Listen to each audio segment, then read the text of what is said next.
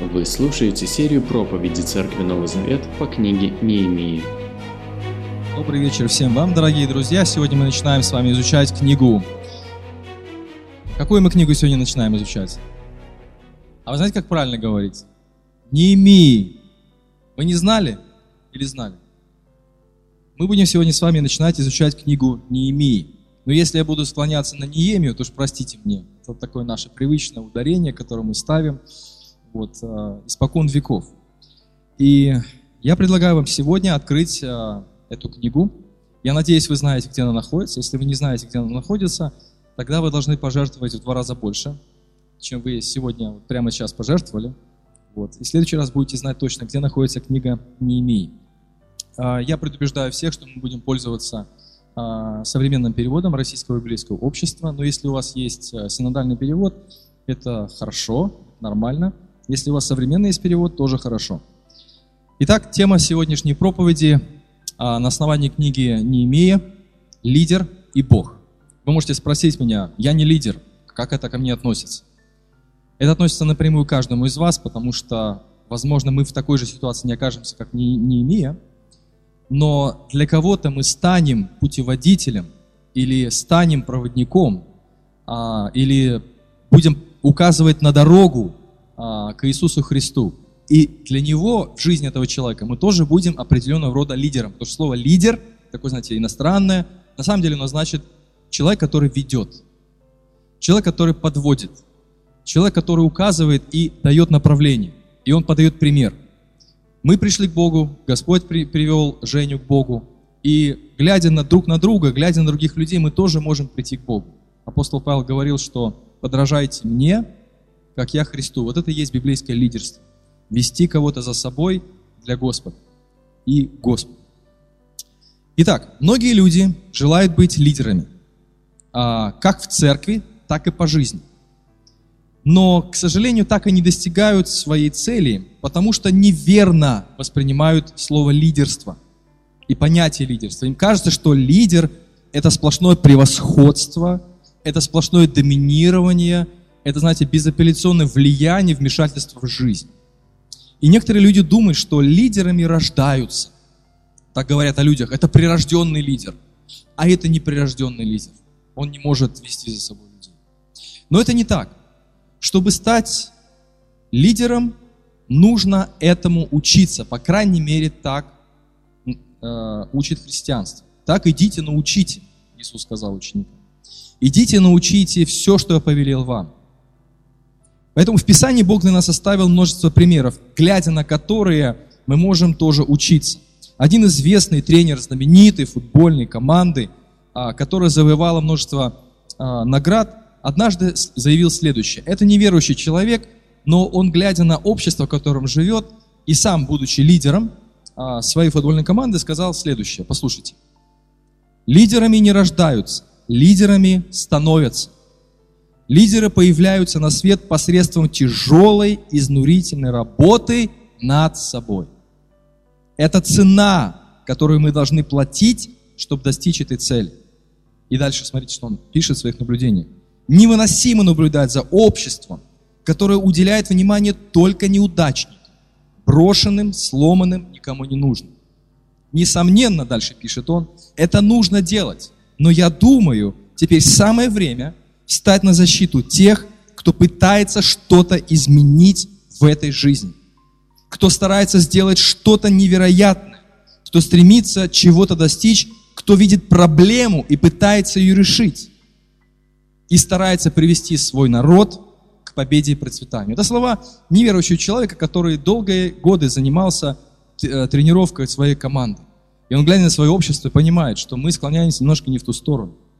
Другими словами, любое общество, в том числе церковное, нуждается не в деловых лидерах, а в людях, которые способны вести людей к Богу. Люди, которые способны вдохновить других людей на служение. И таким человеком был Неемия. Сегодня церковь нуждается в тех, кто не будет сидеть сложа руки. И на эту тему было написано очень много книг, на тему лидерства, на тему влияния других людей, в том числе Веня Дейл Карнеги, но сегодня я хочу, чтобы вы познакомились а, с Неемией, как образец вот этого библейского лидерства. Итак, Знакомьтесь, можно включить слайды. Знакомьтесь, губернатор Иерусалима. Так я обозначил эту часть.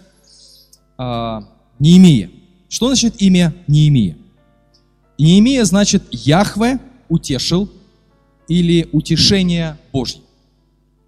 И на самом деле в своей жизни а, он оправдал свое имя.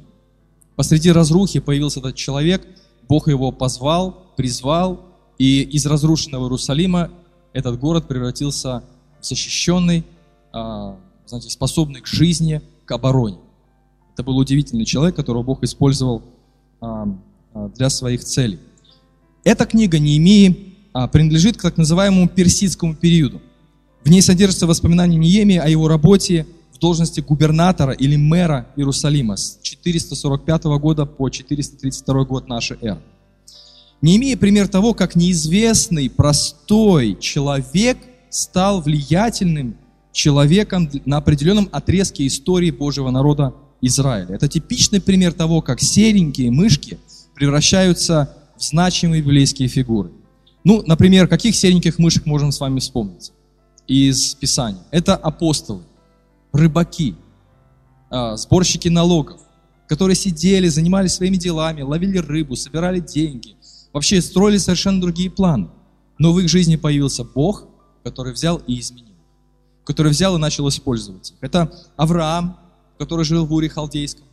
Это Моисей, который 40 лет, несмотря на то, что он был египетским принцем, он 40 лет там ходил в пустыне с этими овцами. Это Иисус Навин, этот сам Давид, который был пастушком. И читать историю про таких лидеров очень интересно. И Неемия был один из таких лидеров. Итак, Неемия – это по происхождению иудей. Родился в Вавилонском плену в тяжелые времена своего народа. Навуходоносор, царь Вавилонский, когда-то давно разрушил Иерусалим и увел в плен знатные иудейские семьи. То есть он взял и лишил э, силы и аристократию израильское общество – и оставил в этом городе жить всякую вот, ну, бедноту, которая не имела никакого благородного происхождения. Это сделал Навуходоносор. И вот Неемия жил в трудные времена для своего народа. И все же, как и остальные иудеи, а, до него Даниил, Сидрах, Месах, Авденага, а также Мардахей и его племянница Есфирь, которая стала персидской царицей, кстати говоря, не имея каким-то образом по Божьему проведению, провидению достиг влиятельного поста при дворе чужеземного царя. Неемия занял пост виночерпия или подающего вино. При царе, сейчас вот я буду тут спотыкаться, я думаю, что многие здесь спотыкаются. Как царя этого звали? Вот, вот этот царь. Артарксеркси. Как об этом сказано в Неемии 1.1. Посмотрите, 1.1. Слова Неемии, сына Хакалии, в месяце Кислеве на 20 год, когда я был в крепости города Сузы. И 2.1 тоже а, в этой же книге. В месяце Нисанин, 20 год правления царя Артраксеркса, царь пил вино, а я наливал и подавал ему, пишет Неемия. Царь еще никогда не видел меня мрачным, там сказано в тексте. Что это за человек такой, который наливает вино или виночерпи? Что это за должность такая? Есть такая у нас должность? Где ты работаешь? Виночерпием. Разве ты не знаешь? Для ушей современного человека это звучит несколько неуклюже. Где ты работаешь? Кока-кола черпи. Да? Макдональдс, другими да, иными словами. Наливай себе вино, да и только, да? Где бы найти такую работу, не бей лежачую? Наливай вино. Что такая за работа? А, а, важно. Однако, Должность, должность виночерпия в древнем обществе была обусловлена чрезвычайной опасностью отравления царя. То есть что делал виночерпий? Прежде чем царь пил из кубка, отведу из кубка, да, откуда-то, из классики какой-то, испей из кубка. Сначала это все пил виночерпий. Он пробовал. И если там был яд, конечно же, он умирал. И тогда царь оставался жив. И то же самое было с хлебодаром, которые пробовали еду. То же самое было с виночерпием, которые на себе, то есть прежде всего через себя пропускали вот все то питье, которое употреблял тот или иной царь. То есть виночерпий – это человек, которому царь мог доверять на сколько процентов, как вы думаете? На все сто процентов. Такой человек пил из чаши первой, как я сказал, и потом передавал ее своему господину. И поскольку царь принимал пищу регулярно, виночерпий считался особо приближенным, а также считался агентом влияния на царскую особу, потому что царь постоянно пил жидкости, да? То есть он постоянно употреблял в пищу еду. И рядом с ним были эти два человека, в том числе виночерпий. Ну, царь пил, наверное, больше, чаще, чем ел, наверное. Более того, в определенные моменты истории именно виночерпий имел такое же влияние, что и премьер-министр. И мог серьезно повлиять на мнение царя, когда последний принимал важные решения. Например, было официальное заседание, он распускал его, и потом как бы, ну, ну, не имея, что ты скажешь?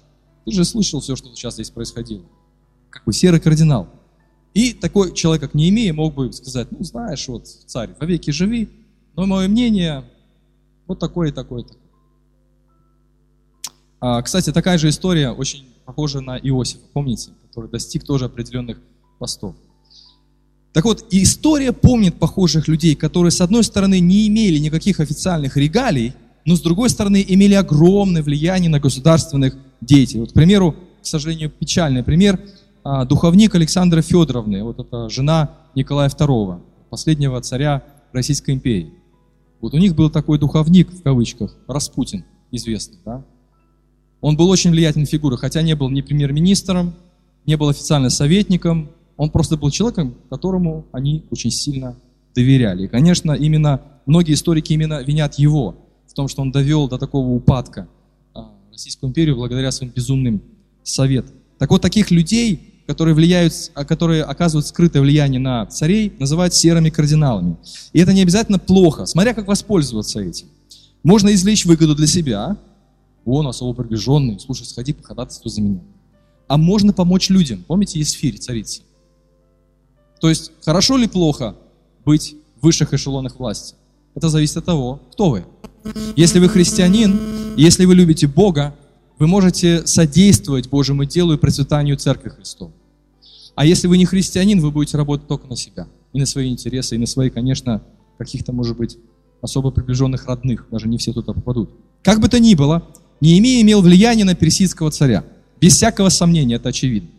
В то время как многие пытались восстановить развалины стен Иерусалима, на протяжении почти ста лет пытались это делать. Неемия достиг своей цели всего за 53 дня. Представляете? Удивительно. Он притворил в жизнь как религиозные, так и моральные реформы в израильском народе, которые оказали огромнейшее влияние на иудейский народ вплоть до времени Иисуса Христа. Представьте себе, время Иисуса Христа. Многие иудеи еще жили по законам, которые утвердил этот виночерпий. Книга Неемии содержит описание, как именно Неемия смог этого достичь. Давайте посмотрим, как это ему удалось. Итак, книга Неемии начинается, как это ни странно, с описания проблем.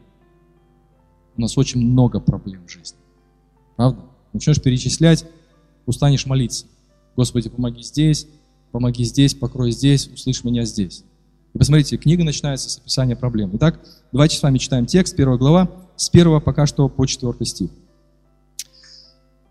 Слова Неемии, сына Хакали, в месяце Кислеве, на двадцатый год, когда я был в крепости города Сузы, пришел ко мне один из братьев моих, Ханани, вместе с людьми из Иудеи.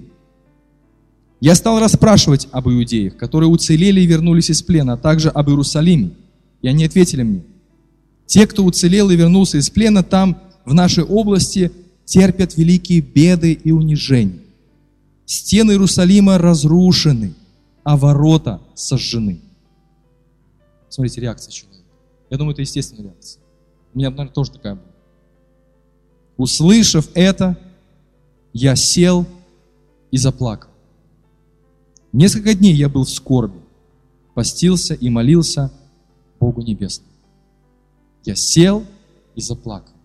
И несколько дней был в скорби, постился и молился Богу Небесному. Брат Неемии, Ханани. Слово «брат» не обязательно указывало на родственные узы. Так называли иудеи друг друга. Даже помните, в посланиях написано, Павел как пишет? Братья. Братья. Вот это было обычное обращение среди а, иудеев, среди евреев. А, и еще несколько человек с этим Ханани пришли в Сузы, столица Персидской империи, где находился Неемия, и доложили ему, что стены Иерусалима разрушены, а ворота сожжены огнем. На самом деле разрушение стен Иерусалима произошло а, еще 140 лет назад. Ну, неужели Неемия расстроился от того, что произошло 140 лет назад, когда Новохоносор пришел, все разрушил, увел с собой знатные вот, э, семьи, и неужели он от этого заплакал? Конечно же нет. Вряд ли слезы Неемии были столь запоздалыми. Он все равно все, он все прекрасно знал. Скорее всего, речь шла о недавних трагических событиях, которые повергли его в скорбь. Город без стен, вот тоже, вот скажите, у нашего города есть стены? Да вообще, какая, какие стены, о чем ты говоришь? Кольцевая вот максимум, что есть вокруг города.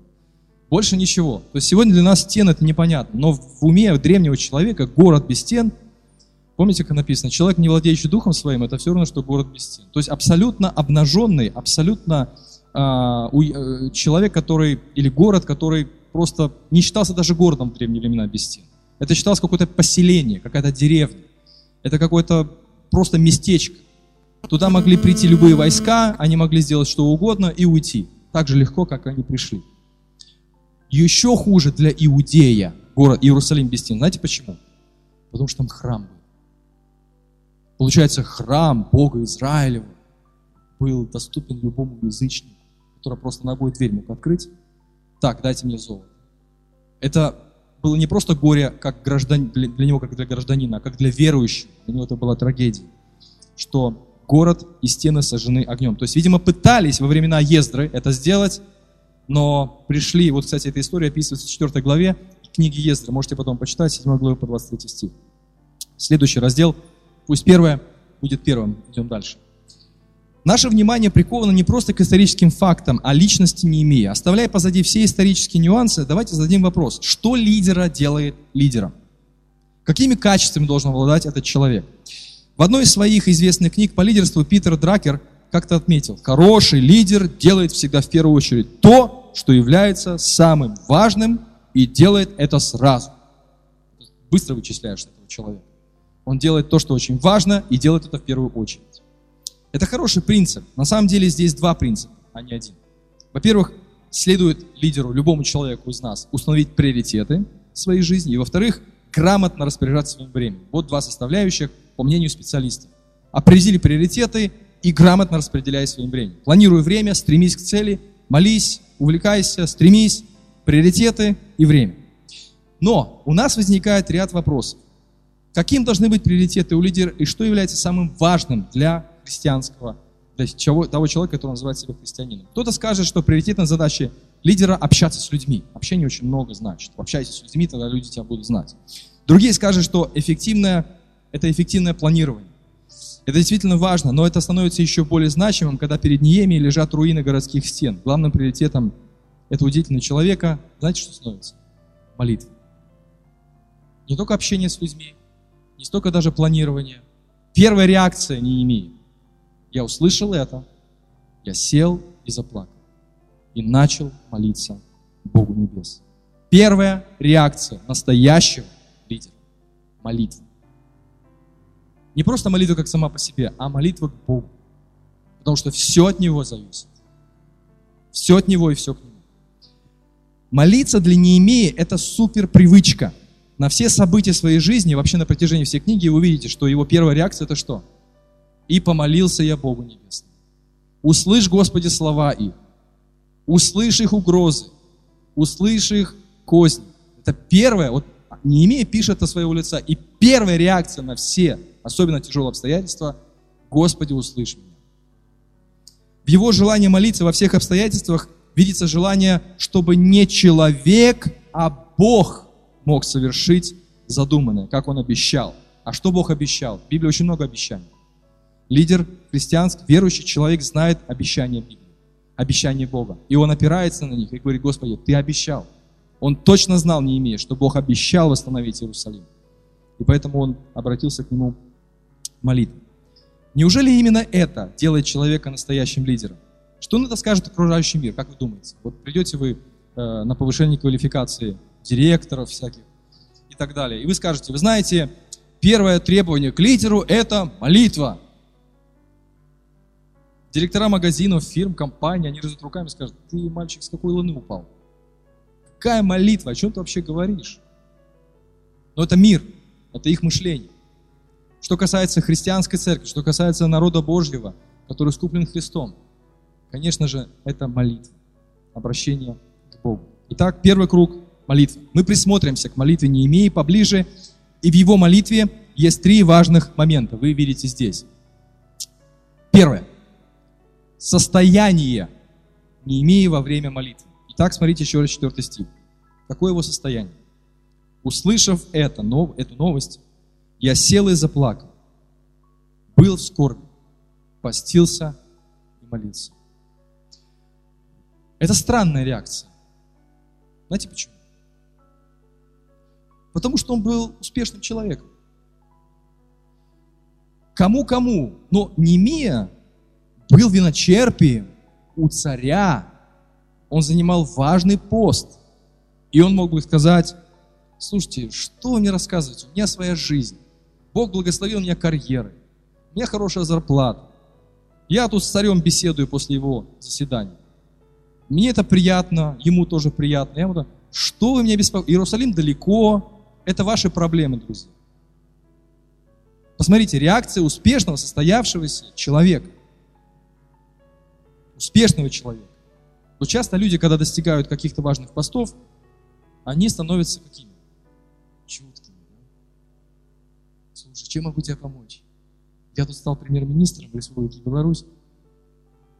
Обзванивают одноклассников, друзей сразу, да, и говорят, слушай, тут у меня есть вот возможность как-то тебе подсобить. Наверное, все происходит наоборот, да? Человек уходит далеко, и он делает вид, что тебя не знает. Ну, я не знаю, может быть, вы живете на другой земле, но вот есть такое понятие, как забронзовел. Человек начинает бронзоветь, гордиться, забывать своих старых друзей, делать вид, что их не существует, он их не узнает. И они становятся равнодушными как к людям, так и к Богу. Помните, а, Иосиф говорил, слушай, когда тебе будет хорошо, вспомни обо мне. Ну, этот вот виночерпий, тот другой. Ему стало хорошо, но он тут же забыл все забыл тюрьму, забыл угрозу смерти, казни, все тут же забыл. Так многие люди поступают. Они тут же забывают. У Неемии другой дух. Почувствуйте этого человека.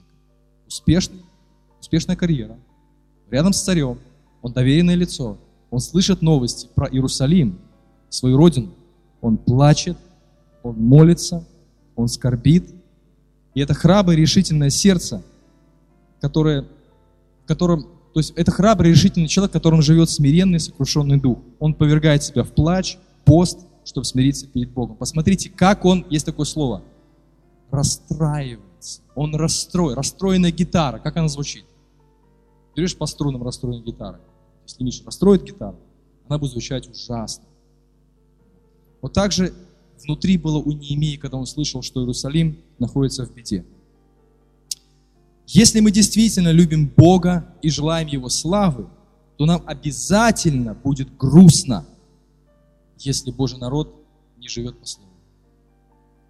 Если христиане не живут по Евангелию. Нас действительно будут беспокоить, что люди не верят Писанию, что люди не живут в мире между собой, который называет себя верующими. Вот реакция настоящего лидера. Другие потирают руками. О, смотри, как там все плохо. Посмотри, как они ссорятся. Посмотри, какие новости. А хочешь, я расскажу, там вообще такой ужас. У Неемии другая реакция. Печалится, он скорбит. И он подчиняет себя Богу. Он знает, что есть сильный Бог. Он знает, что Бог обещал, Бог верен. И он бежит к Нему, находится, достигает глубины смирения и находится там. Кирилл Барбер, такой был комментатор, проповедник, писал следующее. Мне очень понравилась его цитата, послушайте внимательно. Самонадеянные люди не молятся, они просто говорят сами с собой. Самодовольные люди не молятся, они не знают о чем. Самоправедные тоже не молятся, они не понимают своей нужды в Боге. Ниеми не было. ни самоправедным, ни самодовольным и не самонадеянным. Самонадеянность, самодовольство и самоправедность – это не про настоящего лидера. Это не про настоящего верующего.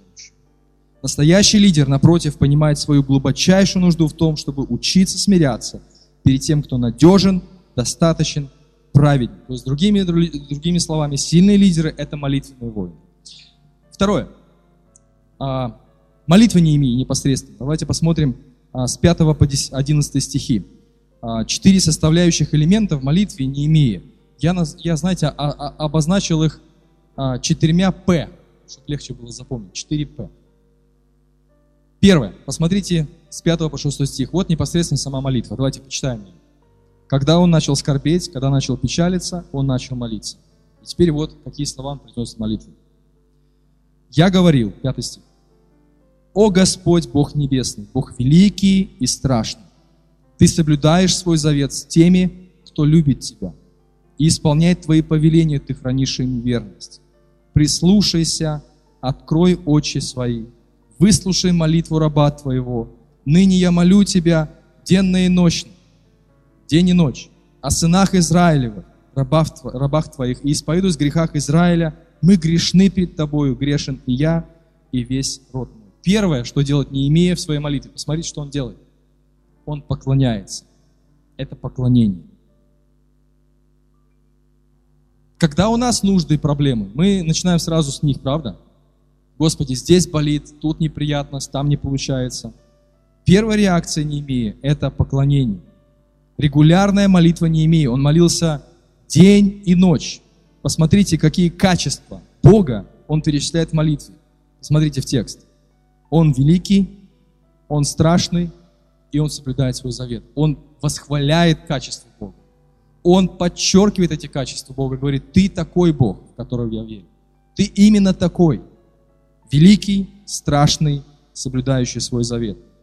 Посмотрите, что делает Неемия дальше. Он не переходит к просьбе, пока не воздаст Богу должное. Он достоин Давайте мы также будем делать. Не забывать о том, что молитва, прежде всего, это возможность поклониться нашему Богу. Даже если стены разрушены и ворота сожжены огнем. Даже если все очень плохо, Бог все равно достоин хвалы. Второе свойство молитвы. Покаяние. С 6 по 7 стих. Посмотрите, что а, он дальше говорит в своей молитве. «Прислушайся, открой очи свои, выслушай молитву раба твоего. Ныне я молю тебя день и ночь о сынах Израилевых и исповедуюсь в грехах Израиля. И смотрите, что он пишет дальше, говорит в молитве. Мы грешны пред тобой. Грешен и я, и весь род мой. Тяжко провинились мы пред тобой. И не соблюдали мы повелений, установлений и законов, которые ты дал рабу своему Моисею. Неемия знал, что грехи израильтян привели Иерусалим в такое состояние состояние разрухи. Вот к чему приводят грехи, друзья мои. Просто попутный урок.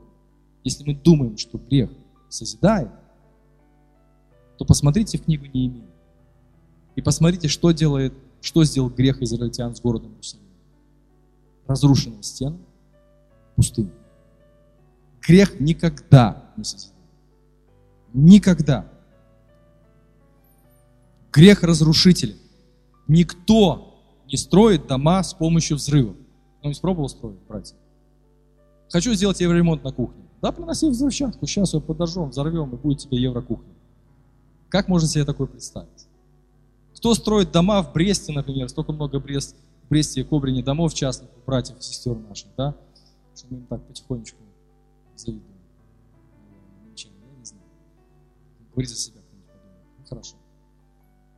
Никто не строит с помощью взрывов. Никто не созидает свою жизнь из грехов. Если вы хотите разрушить вашу жизнь, я как бы гипотетически это говорю, конечно, вы не хотите, вы хотите счастья. Все хотят счастья. Забудьте о том, что обещает вам грех. Грех обещает благоденствие. Грех обещает безопасность. Посмотрите на Иерусалим, о котором печалится Неемия. Мы согрешили, поэтому все сбылось, сказано пророком Моисеем. Логика не имеет. если и должно восстановить Иерусалим, то восстановление по логике не имеет. Посмотрите, что он, как он молится. С чего начинается восстановление? С покаяния. Понимаете что? Восстановление жизни, судьбы человека, его сердца, его души начинается с раскаяния в грехах. Это удивительно.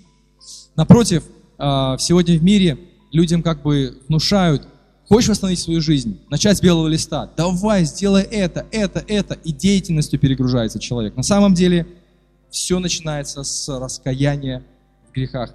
Не имея очень конкретным исповеди, давайте еще раз посмотрим на его исповедь. Мы грешны пред тобой. Грешен и я, и весь род мой. Тяжко провинились мы пред тобой не соблюдали мы повелений, установлений и законов, которые ты дал рабу своему Мессию. Посмотрите, он включает молитву исповеди себя. Исповедуюсь в грехах я. Я грешен. Мы пели песню «Помилуй меня». Меня помилуй. Можно сказать «нас помилуй», но полезнее сказать «меня помилуй». Я тяжко согрешил, и род мой. Он не, отстраняется от своего народа. Господи, вот тут я пришел, святой человек. Вот этот народ согрешил. Я хороший, я ходатайствую за этот народ. Он себя причисляет к этому народу. Он не отстраняется от своего народа. Это вполне отвечает Духу Христа. Помните, когда Христос пришел креститься в Иордан? Иоанн Креститель, какая его была реакция? Господи, это я от тебя должен крещение принимать, а не ты от меня. И что сказал Иисус? Так надлежит нам исполнить всякую правду. Знаете, что сделал Иисус с помощью крещения? Нет, он не раскаялся в своих грехах. У них их не было, у него их не было. Но он присоединил себя к народу, который отпал от Бога. Он сказал другими словами, своим крещением, я и этот народ. Это мой народ. Это наш народ. Через это крещение он присоединился, как бы стал частью погибающего народа. В этом и заключается сильная сторона любого лидера – в признании себя слабым и грешным человеком, в признании себя таким, каким признавал себя Неемия. А теперь здесь предостережение. Когда лидеры забывают о своей греховности, когда люди начинают бронзоветь, если Бог вас поведет в вашей карьере куда-то вверх. Я даже слышу иногда от каких-то отголоски. Вдруг там братья и сестры, которыми раньше там гоняли футбол, верующие, вдруг они начинают занимать какие-то посты. И вас Бог, возможно, поведет куда-нибудь. И Богу это угодно, чтобы верующие работали, учились и достигали хороших позиций. Это угодно, если люди это делают для славы Божьей. Но когда вы забудете своей греховности, тогда нам будет легче всего впасть в гордыню, в грех. Не имея у него другой дух. Достигает высоких постов, перед Богом смиряется и плачет, и сидит на полу. Для мужчины сидеть на полу в древнем мире, может, для нас это просто casual культура у нас такая. Сел на пол и пьешь кофе. Нет, тогда сесть на пол – это великое выражение скорби. Третье качество молитвы – признательность. Посмотрите, 8-10 стихи.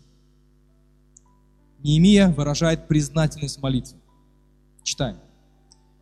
«Но вспомни, что ты говорил рабу твоему Моисею, это все молитва не имеет. Если вы измените мне, я рассею вас среди народов. Но если после этого вы обратитесь ко мне, станете строго соблюдать и исполнять мои повеления, то я соберу вас, будь вы заброшены хоть на край неба, и приведу на то место, которое я избрал, чтобы там обитало имя мое. И дальше не имея молиться.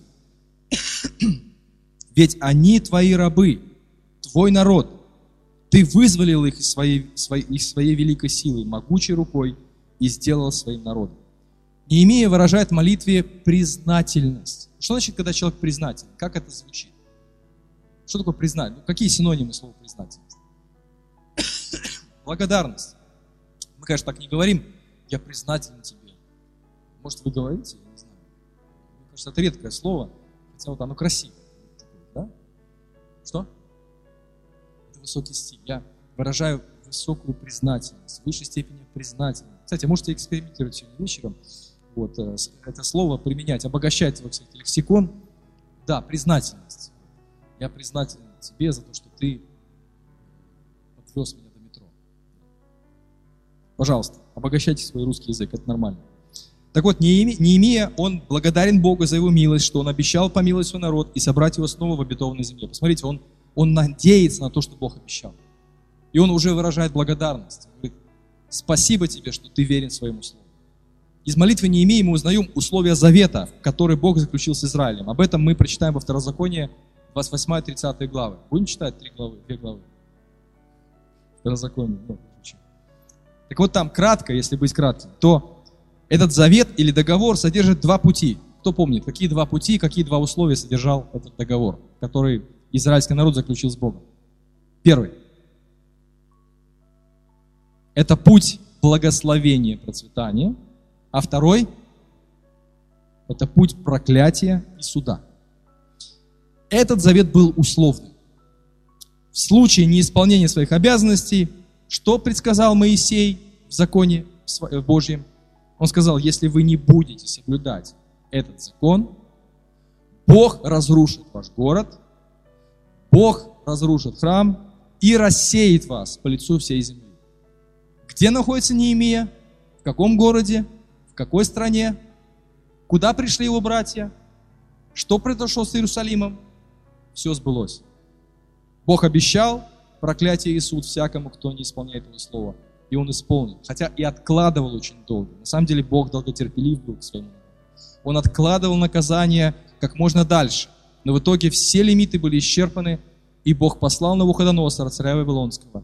И он разрушил Иерусалим, разрушил храм, увел знатнейшие семьи, много умерло людей. Такова была цена за роскошную духовную жизнь. Опять-таки подчеркнем, грех никогда не созидает. Грех только разрушает. Но второе условие этого закона. Если покаетесь, то хотя вы будете на краю земли, я вас достану оттуда, приведу вас, верну вас на родину и восстановлю свой город. В своей молитве Неемия хочет, чтобы евреи увидели условия восстановления своего. Покаяние в грехах, вот с чего начинается твое и мое восстановление. Твое и мое восстановление началось, когда мы отдали свою жизнь Господу, когда раскались в своих грехах.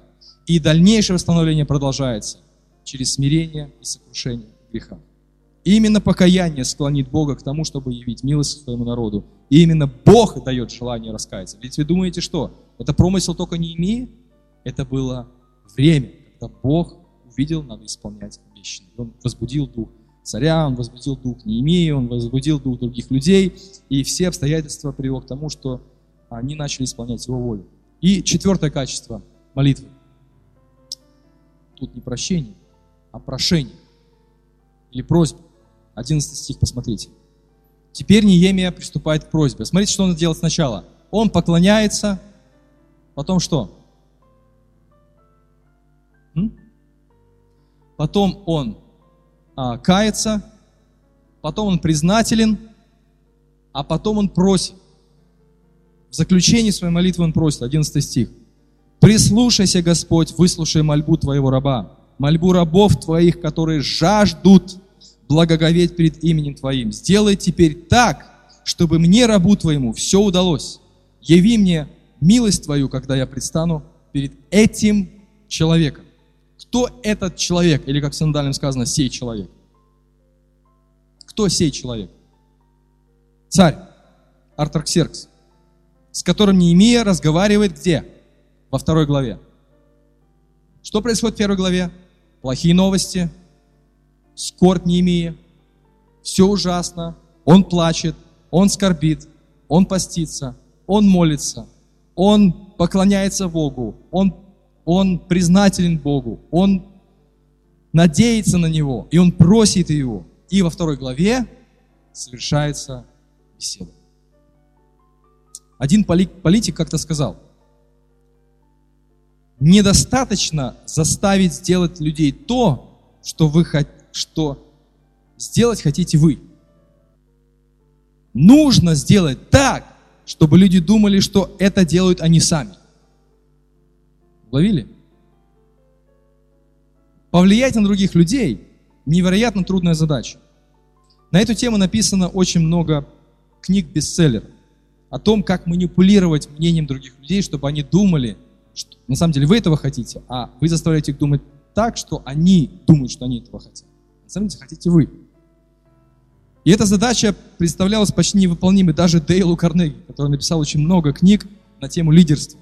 Множество своих лет он изучал вот данное явление. Как все-таки сделать так, чтобы вот ты достигал своих целей через своих друзей, через э, знакомых, как расположить человека. Говорят, даже Дейл Карнеги научил улыбаться Америку. Да? Вот. Он повлиял очень серьезно на менталитет этой нации. И действительно смотришь так, вот где-то человек улыбается, ну почему бы не послужить, да? Почему бы не помочь? И так далее. Как мы можем действительно повлиять на других людей? На самом деле мы не способны даже повлиять на себя, правда? Попробуй себя изменить. Как кто-то из братьев сказал, попробуй не поешь после шести. Вот и все. Все наши попытки тут же, тут же падают. Это возможно только Богу. Я хочу, чтобы вы увидели в новом свете, возможно, притчи 21 главу 1 стих. А, «Сердце царя в руке Господа, как в русле вода. Повернет его Господь, куда пожелает». Кто управляет судьбами людей? Кто склоняет к милости или ожесточает людей? Это наш Господь. И я не хочу, чтобы мы с вами эту доктрину использовали для того, чтобы влиять на других людей но мы должны понять, кто действительно влияет на нас, кто меняет нашу жизнь и кто действительно может изменить жизнь наших родных и близких. Кто действительно может послать дух смирения, дух сокрушения, дух покаяния людям, которые, возможно, сейчас не хотят ничего слышать. Кто это делает? Это наш Господь. Не имея прекрасно знал. Это Бог, верный своим обещаниям.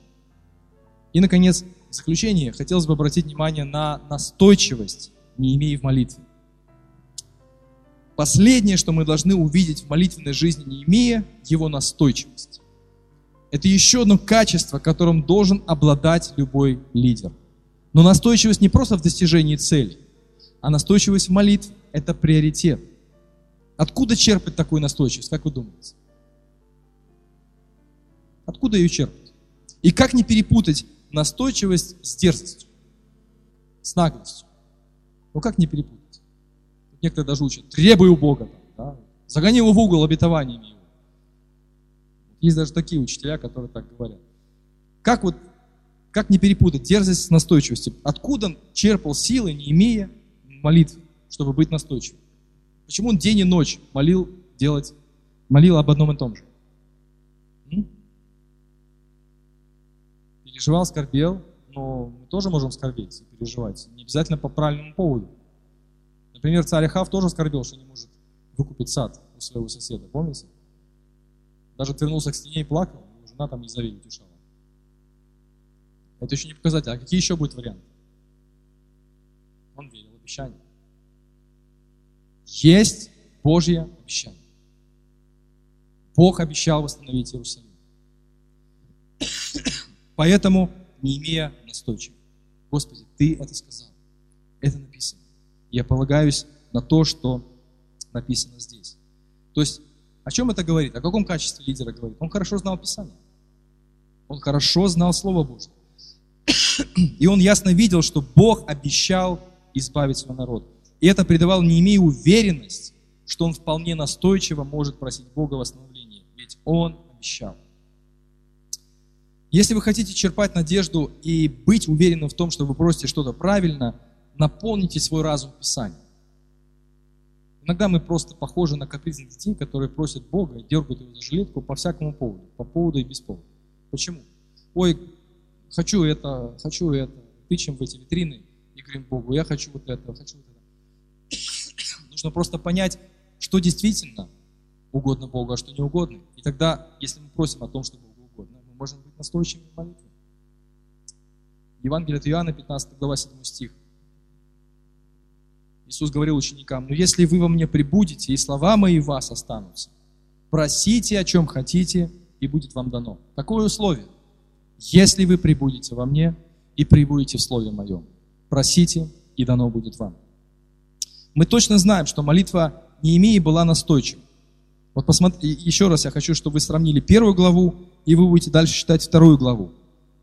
В первой главе он день и ночь скорбел, просил, молился. И что происходит во второй главе? Артарксеркс беседует с Немеей.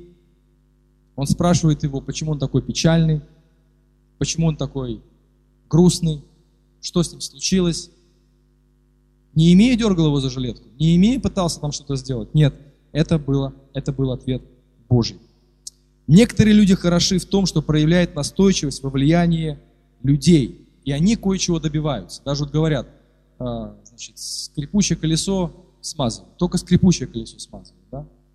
Вот проси, проси, проси, проси, проси, проси, и в любом случае тебе что-нибудь дадут или кто-нибудь тебе что-то даст. Даже вот люди, вот казалось бы, я смотрю на людей некоторых, подходят, но они все такие вот ну, пьяные, такие вот нездоровые, они ходят, ну, казалось бы, какой здравомыслящий человек будет давать человеку, даже помните, мы в Макдональдсе сидели утром, я тут, понимаешь, подайте старому панку говорит, на пиво. Вот. И казалось бы, ну, какое пиво, мы тебе не дадим. А ведь все равно дают люди. Потому что ходят, просят, просят у людей, все равно кто-то дает. Даже хотя бы по причине того, чтобы просто избавиться от этого человека быстрее. Просто дать какую-то там тысячу рублей для того, чтобы он купил себе что-нибудь и отстал от него. Но Неемия знал Бога. Он знал Его Слово и был настойчив, поэтому в молитве и Бог через него произвел работу. Таковы качества Неемии. Я призываю вас, чтобы вы вникали в жизнь этого человека что вы стремились подражать этому человеку, потому что Бог оставил нам его для примера. Мы читаем об этом в Новом Завете, что Бог оставил как образы для нас сегодня. Чтобы мы, глядя, что человек находится в беде, его народ находится в беде, возможно, церковь сегодня находится в беде, или, может быть, вы видите более глобально, вообще церковь в мире находится в беде. Время действительно прийти к Богу в сокрушении духа, в смирении сердца, просить Бога о народе Его, просить Бога о нашем народе, просить Бога о том, чтобы церковь благовествовала, чтобы церковь, ну, как говорят, не засыпала, чтобы церковь не отвлекалась на другие вопросы, но действительно была посвящена великому поручению, которое Иисус оставил своим ученикам. И если вы видите это в своей жизни, если вы видите это в жизни других людей, если вы видите это в жизни других церквей, не спешите писать в блогах, не спешите писать это в интернете, в Фейсбуке. Вот, все христиане сегодня такие-сякие. Ниемия сел и плакал. Пусть дух смирения наполняет нас, для того, чтобы мы могли молиться в правильном ключе, полагаясь на Слово Божье и стремясь к тому, чтобы исполнять Его волю.